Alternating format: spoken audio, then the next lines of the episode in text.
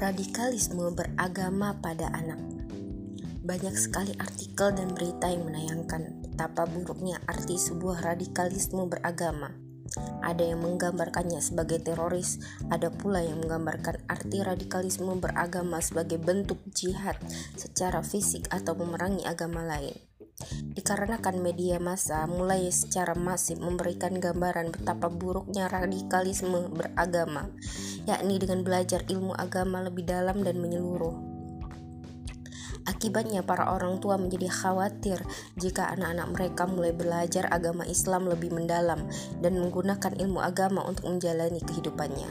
Padahal, jika kita bisa berpandangan lebih jauh pada masa depan, anak kita bisa mendalami ilmu agama lebih jauh akan lebih baik dibandingkan anak yang tidak belajar agama Islam.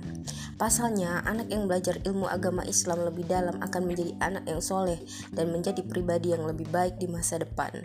Seharusnya kita sebagai orang tua bangga melihat anak kita menjadi anak yang soleh dan soleha, karena hanya dengan belajar agama Islam secara mendalamlah yang bisa membuat keturunan kita menjadi sosok yang soleh dan soleha, serta membanggakan bagi keluarga, agama, dan negara. Allahu a'lam bishawab.